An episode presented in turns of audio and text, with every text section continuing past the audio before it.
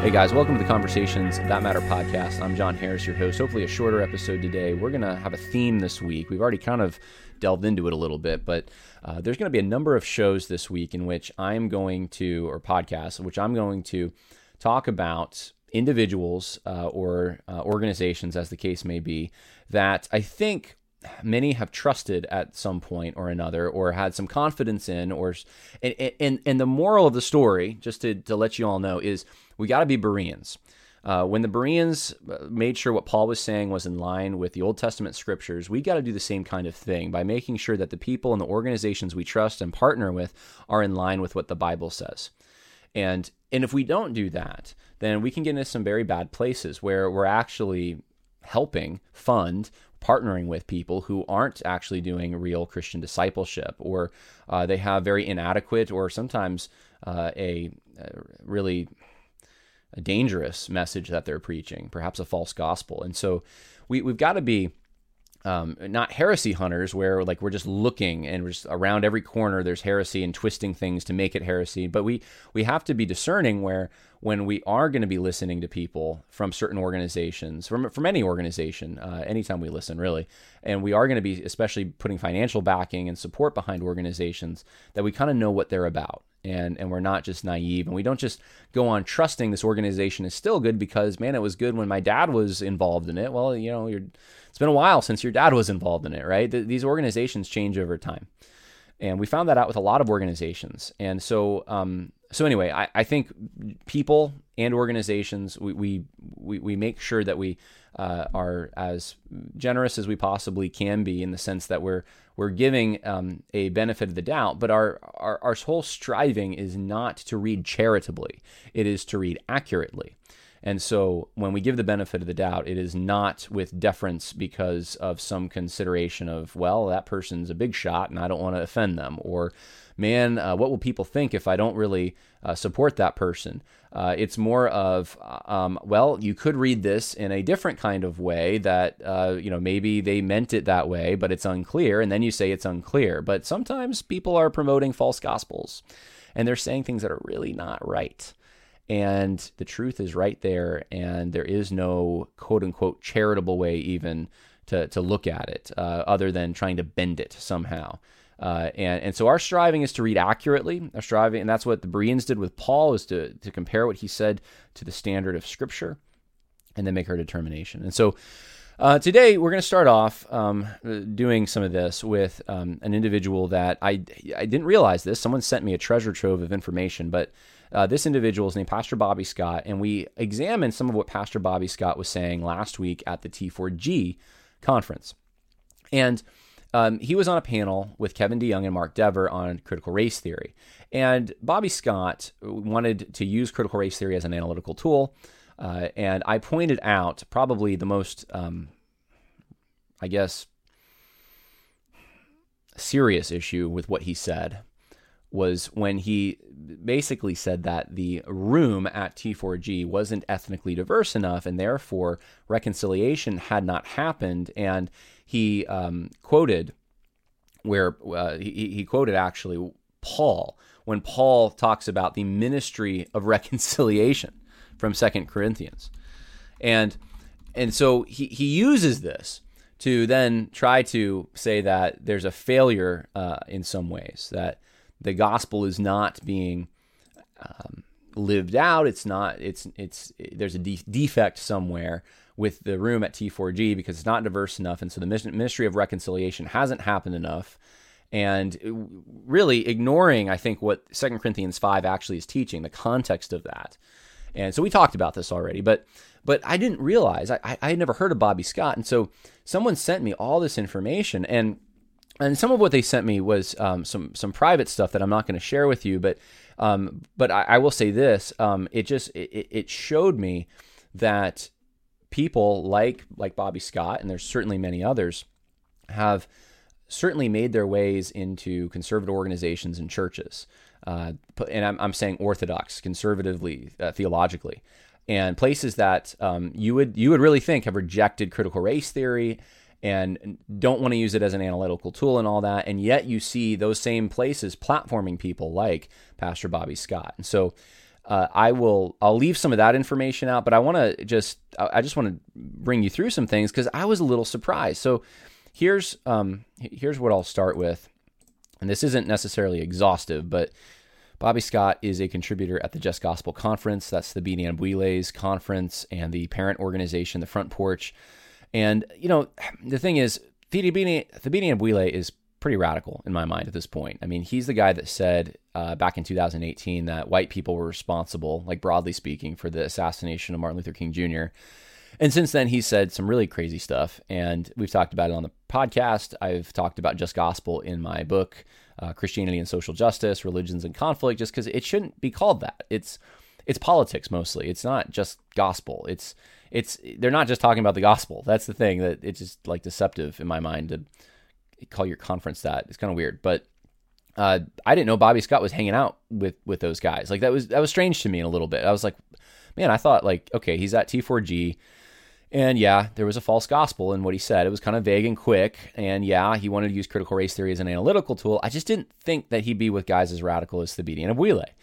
And so, um, he and it wasn't a one-off. He was there for this engaging cultural expressions of complementarian theology. I don't know what other panels he might have uh, been in, but these are just the two that were sent to me. He didn't really say anything on this panel, but you have some people giving very egalitarian ideas of what uh, their, their opinion of what Paul actually teaches, and so that was interesting.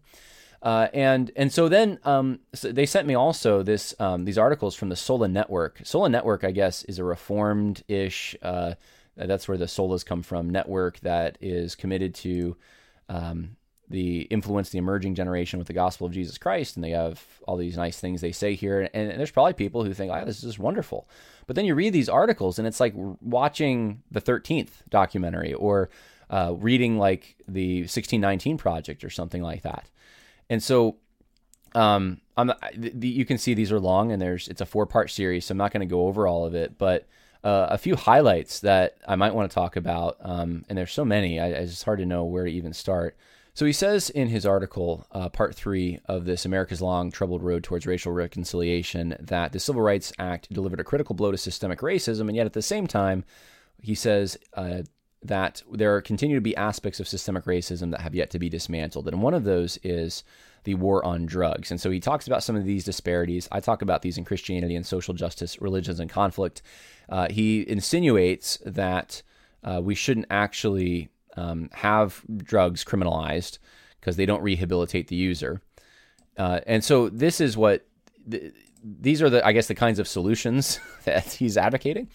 And then you see uh, in this part four, um, he uses this interpretation of what happened in the Exodus to argue for reparations uh, today in the United States. So he says in the Exodus there was systemic and personal uh, problems, and that um, because Israel was systemically oppressed by the Egyptians, they were slaves in Egypt, uh, and they had their male babies uh, forcibly killed, um, that there's a category here for systemic sin. And because there's a category for systemic sin, and because God uh, liberated them from that systemic sin, therefore today, uh, he says, we're going to talk about racism and racial reconciliation in America biblically, then we have to be able to use biblical categories of corporate and personal sin, not just one or the other. And so um, I'll just stop here real quick and just say, um, yeah, I mean, there's certainly sins that are corporate sins in the sense that you have a entire society given over to certain things. Nineveh would be an example of a society that was given over uh, to false worship, and and so God does judge countries, He does nations that when, when the people are given over to something, but that's going to look like the people participating in these sins. And um, and, and, there's there's an approval for these sins. There's a uh, uh, a, uh, a general participation in these sins. Uh, it's not going to be something where um, you have a specific group of people, i.e., slaveholders, uh, and then or, or slave really well, we'll, we'll just use, I'll expand this in a minute, but let's say hypothetically, specific group of people, slaveholders, and a small percentage of the actual society is in that category. And then um, later, hundreds of years, their children must then go and make some kind of a recompense for the fact that their parents were in these uh, roles. Uh, it's it's that's not what's being talked about in the in that narrative. It's it, it's not like um, you know, and then God, uh, you know, hundreds of years later decided, you know what, the Egyptians, they're they're those children uh, of the people that benefited from the Hebrew slavery. We really got to do something about this, or um, you know, those who traded with Egypt, uh, they're they're guilty, and so I'm going to punish them because they were involved, even passively, in systemic sin because because they had um, you know Egyptian privilege allocated to them. Uh, because they were in a society that had slavery at one point in the past. It's not even comparable, but that's that's the stretch you'd actually have to make to make this work. But that's not what uh, happened in that particular story. In fact, the emphasis of that story is on God's sovereignty, how he takes Israel out of Egypt. And what he does is he shows his power, that he is more powerful than the Egyptian gods. And he judges them for their, um, actually, I mean, he liberates the, the children of Israel and he judges the Egyptians. It's not just, it's not like he's judging them because, well, they enslaved the Israelites. And that's, that's what he's going after is uh, they just enslaved the Israelites. Of course, it's because Pharaoh wouldn't let the children of Israel go that the plagues come. But the plagues themselves are against the specific gods of Egypt, the places that Pharaoh put his trust in. And it's showing the power of God over the Egyptian deities and the demons, really. And that God purchased Israel for himself, that he liberated them for himself. And um, and so that's really the, the big picture here. That's the moral lesson. And God does use evil for good. You see that in the story of Joseph. You see that too uh, in his plan for redeeming um, the children of Israel from the Egyptians and then uh, giving the land that he promised Abraham to them, uh, to their to their descendants. And so uh, he was accomplishing something uh, much bigger uh, in, in, this particular situation. And liberation theologians, their their focus tends to be very singular. It tends to be very focused on uh, there. Well, there was liberation. There's systemic sin going on. This is God is on the side of the poor and the oppressed, and therefore that's what we we need to focus and emphasize those things and then apply them today. And and then the applications today are for these solutions like reparations, uh, which is where he gets. He he actually links right here to this article uh, that's in Quartz. Quartz is not a Christian publication, but it's a um, what U.S. slavery reparations and post-Holocaust Germany have in common, and it makes the argument for the idea that well we ought to have uh, reparations. In fact, I'll read for you um, the end of this, uh, he said, um, the U.S. government paying reparations today for state terror that ended 150 years ago poses numerous practical challenges. Uh, they include identifying, rightly identifying rightful recipients in the source sourcing the money appropriately, whether state based or federal. Those who say they did not benefit from slavery must be persuaded that reparations are required to right a moral wrong. Polling shows a majority of Americans oppose cash payments as a redress for slavery, but old injustices don't simply disappear with time. Left unaddressed, they fuel the kind of division, shame, and resentment that, as America knows well, can divide a nation. And the reason for this, though, is because this is people who don't actually believe or eh, they don't have an, a belief in hell they they they can't. There's a problem on the accounting balance. There's there's injustice that has happened, and it must be there, must be a payment made. There must be. We, we are human, and we we want sacrifice, and that's just natural. That's actually wired into us. Someone's got to do something, and so. Um, we know that people who uh, have died without Christ, who have participated in evil things, are actually punished for that in, in eternal punishment known as hell. But people who don't believe in that, uh, it's got to happen in this life, and if if it's punishing generations later, then you do that. And of course, these this plan has nothing to do with actually going to those who were the prime uh, original beneficiaries, the people who actually went out, captured uh, the their uh, tribes, members of tribes, and then sold them to Europeans uh, or people, uh, you know, sh- shipping the shipping industry or something from the uh, northeastern uh, mariners. It, it's it's it's not going to them, the people in Africa who are actually doing this, and demanding of them some kind of payment. It, it's always it runs along these Marxist lines of class conflict that will benefit the political Marxists in the United States. It, it always does that, and and that this is no exception. And this is what Bobby Scott though is ultimately he's he's he's saying that he doesn't want Marxism. You don't need Marxism, um, and at the same time, though, then the solutions he's given, I mean, these are neo Marxist solutions to this. How do you prevent Marxism from gaining a hold? when you're going to present it like, well, there's a category for systemic racism, systemic sin, systemic oppression, corporate sin, and therefore, based upon that, generations later, we got to punish these people for things their their uh, ancestors did, and uh, and not have some kind of a government mechanism that comes to be uh, that is put in place in order to make things equitable. Uh, how I mean, I've talked about this before. I don't want to. You can go back and watch a whole a whole episode on reparations, and I talk about the impracticality of it. I talk about the immorality of it, um, doing it uh, at this point, and to to the people that are people want to do it too. So, um, but this is this is a guy, uh, and I, again, I'm not doing this to. It's so hard for me because I tend to want to go and really critique these things, but um, I'm trying to just give you the big picture here. The the just this is a guy who um, at T4G went to Master Seminary, uh, and, and apparently has more influence than I even realized.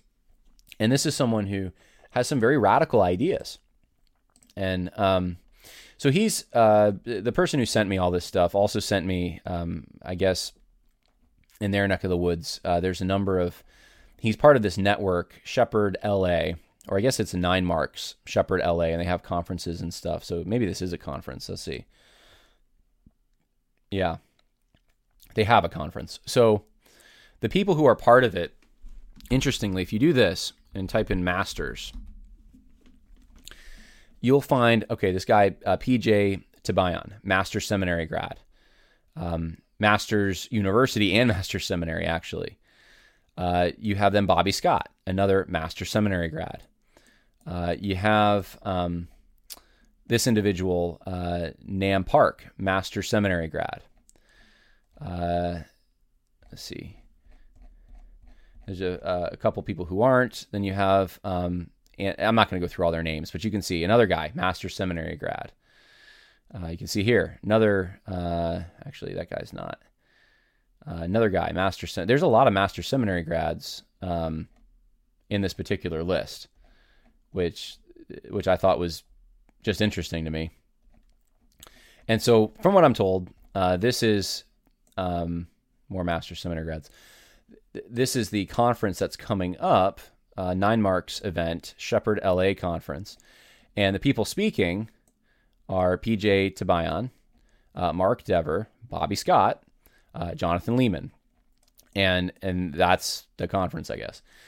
And and so there, th- this is I don't know. I'm just I'm looking at connections, and I'm not trying to do like the Glenn Beck chalkboard thing where you know it's like and they're compromised because this guy over here who doesn't have a kid. You don't want to do that where it's unrelated. But this th- this is actually kind of related. You see that the and the reason I'm saying that is because you see a guy like like Bobby Scott who actually does have some radical ideas and I showed you last week, um, has promoted ideas that would be in keeping with a false gospel. And he's and what organizations is he part of? And and you know, very involved in well, Nine Marks, uh, the Nine Marks Shepherd LA conference.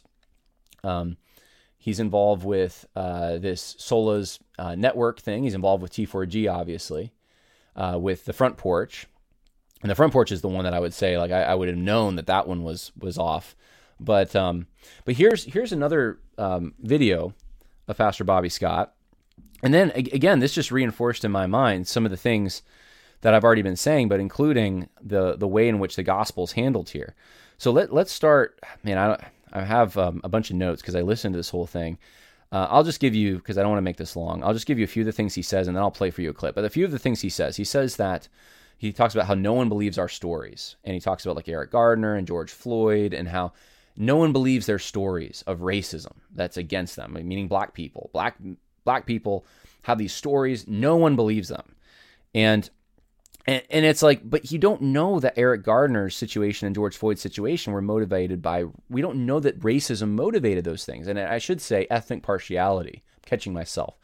We don't know that there was some kind of ethnic partiality that motivated to that. see how the officer shot him in the back and finally charges were brought and the officer went to jail. But black Americans will tell you that a thousand times over without videos, and no one believes our stories. Yeah, no one believes our stories. That, but the, the stories are this is racism. We don't know that in these situations this was racism. That's that's the whole problem. Um, and he says the police. well, let's just go to a few of these choice clips here. In administrating so-called justice, then you then you then you have a problem. And so I think for African Americans, because it's it's a story and a painful narrative, that when we see it, we're like, ah, oh, this is COVID nineteen. This is racism. And I know there's many of my brothers that I respect, and they want to say, oh no, these are bad apples and isolated cases. That, but when you're African American uh, and you've experienced a judicial system that was built to use oppressive force, to keep slaves in check, to keep black people docile during the hundred years of Jim Crow, when you have a police system that's built like that, you're still going to have pockets of that. it's still going to rear its uh, ugly head from time to time, and we simply have to say what it is when we see it. So we have to say what it is when we see it. And he uh, obviously before gives Eric Gardner and George Floyd as examples. And this is a police system. It's built. It's built like that. It, it, that's that's it. This is something you'd hear from 13th. This is something you'd hear from 1619 Project. This is what you hear from uh, the New Jim Crow. These are the kinds of the things he's saying are what you'd pick up in in these more radical readings of American history. And and it's it's uh, today there's racism in the police departments because what's the reason? Well, because years ago there were slave patrols, and it's just that's what it's built off of, um, which isn't accurate, but that's uh, that's what we get. So um, he uses. I'm not going to go to all of these. He talks about America being characterized by racism. He actually oftentimes in this whole dialogue uh, talks about America did this to to black people. America did this to it, it not even like um, hey, there was certain individuals did this. This president did this, uh, or you know, these bad people did this to these people. It's it's America. It's a very 1619 type of way of reading. It's always it's America. It's fundamental to who, what America is. It's uh, it's just it's it's all this whole idea of taking of thinking of America as an idea and, and abstracting America has led to this kind of thing where America is not this organic culture that forms and different places are different than other places. It just becomes this one kind of singular uh, entity that exists in the abstract, which was supposed to promise all these great things, but actually failed. And uh, it's it's America doing this. America's punishing. America. This, it, it, this will lead if you use this language so much in this narrative. I'm telling you, this will lead to the children of people like this uh, getting radicalized. People in churches like this, they'll get radicalized over time. That's just it, it creates that kind of grudge, that bitterness. It, it's the root of it when you when you um, when you adopt this kind of a narrative. Uh, let's see. I think there was okay. So um, he says, uh, and this is maybe the the the most interesting thing. It's kind of an off comment here, an offhanded comment, but he says uh, something about the reconciliation that the gospel brings. And this is what I this is more important than anything else I think I've talked about in this. The the critique of the United States, the way he's handling scripture. Uh, this is more important to me. Check this out. I think if we go back to Augustine's, that we have a dual citizenship, that we're citizens of heaven. Christians are. We're part of a new family. We're one. Um, and the gospel does that. That when um, the gospel is preached and by God's grace is believed, there's repentance, there's new life, there's um, someone's born again, they're reconciled to God. And once they're reconciled to God, they also become reconciled to people who are uh, radically different than them in all kinds of ways. Jews and Gentiles could be uh, reconciled into one family. Slaves and uh, their masters in the Bible, I'm not talking about chattel slavery, uh, could, would be reconciled in, in, in biblical language. So, what was that? Jews and Gentiles can be reconciled. Slaves and freedmen can be reconciled, but not chattel slavery. Gospel can't do that, apparently. I don't get that. Like, why? I, I don't even know what to say to something like that. Like, of course the gospel can. The gospel did. In fact, have you read the slave narratives? And the slaves who are grateful for the, the Christianity that their master um, taught them.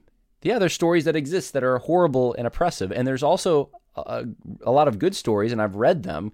Good in the sense that God uses evil to produce good, where you have Christian slave masters who end up teaching slaves about the Son of God, Jesus Christ, and salvation in him. And it's that it can't bring about reconciliation between those people. It can't not in that labor relationship. That's one labor relationship. There, the gospel can't bring a reconciliation. Why? What? Why not? And and furthermore, and I talk about this in Christianity and social justice, religions and conflict. The Greco-Roman slave system, the Roman slave system, um, there's a lot of things connected to that that in many ways were much worse than what happened in the United States. You didn't have gladiatorial arenas in Georgia. We're going to watch these slaves fight to the death for our own entertainment. And uh, no, there there were certain things that were I mean, even the idea that, you know, there was abuse that master in the sense that masters would um, would abuse sexually abuse slaves. Yeah, but it wasn't like an accepted thing broadly speaking in the culture. That was though in Roman culture a very accepted thing for uh, masters to to use their slaves in in, in those kinds of ways. They're, so they're, they're, I'm not saying that it was all good, and that's what that's a problem, unfortunately, that people um, oftentimes you say anything that tends to um, paint something else as maybe worse in general than American slavery, then you've committed a, a, horrible crime because we know that's the worst thing that's ever happened in the history of the world, which is, just someone who doesn't know history. Uh, horrible things have happened all over the world. To all, every people group has basically a story at some point in their past of something terrible happening to their ancestors.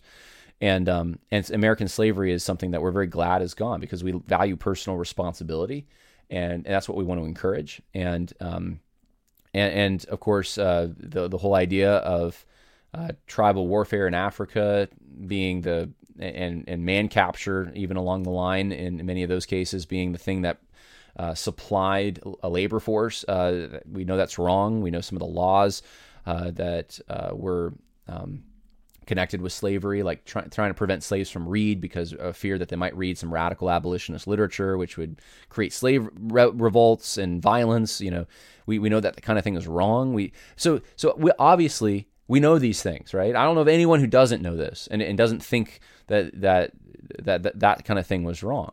But the idea, though, that you can't have a Christian master reconciled with a slave in the in the gospel is is just it, it's offensive. It should the cross can reconcile those people. In fact, it can reconcile people today in abusive employer and employee relationships. It can uh, reconcile people in abusive marriages.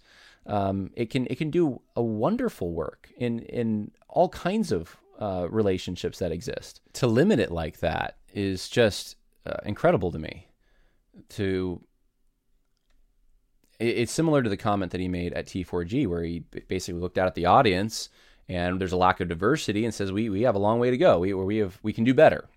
He says we can do better uh, at uh, the reconciliation, at the work of reconciliation God has called us to, the Second Corinthians five reconciliation. And it's like, wait a minute. So you, what you're saying, because that's about being reconciled to God, does that mean that like the gospel hasn't had the full effect it should in this room because it lacks diversity? I mean, it's the same kind of thing here. it's like, well, you think the gospel it's limited somehow by but you can't really do anything with that relationship by promoting the kind of unity that the gospel produces. I mean, that, that's just offensive to me.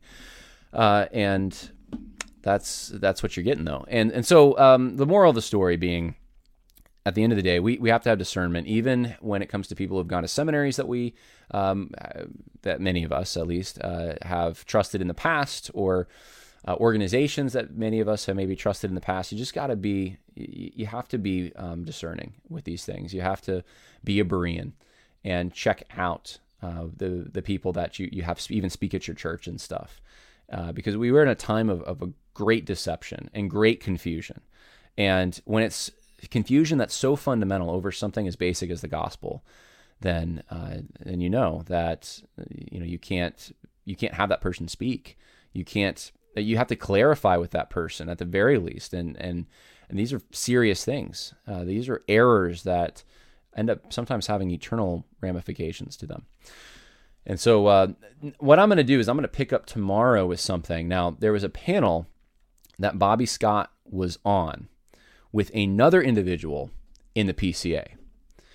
And that's what I want to talk about tomorrow. uh, we're gonna I'm gonna save that video because there's a video that I was like, oh wow, we're gonna we're gonna talk about this, uh, and what are conservatives in the PCA doing about this? And so tomorrow we're gonna continue this theme of using discernment, making sure that even people that you might like or came from good organizations that you think are on the right side of this are doing good work make sure that you're uh, that you're examining um, what they're doing. And, and if you're going to get behind it you know try to uh, be sure and then go ahead.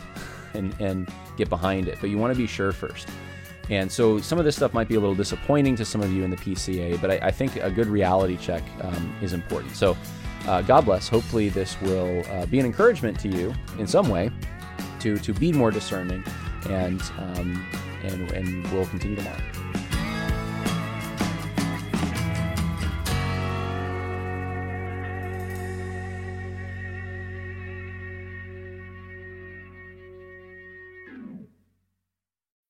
When you need mealtime inspiration, it's worth shopping Kroger, where you'll find over 30,000 mouthwatering choices that excite your inner foodie. And no matter what tasty choice you make, you'll enjoy our everyday low prices, plus extra ways to save, like digital coupons worth over $600 each week. You can also save up to $1 off per gallon at the pump with fuel points. More savings and more inspiring flavors make shopping Kroger worth it every time. Kroger, fresh for everyone. Fuel restrictions apply.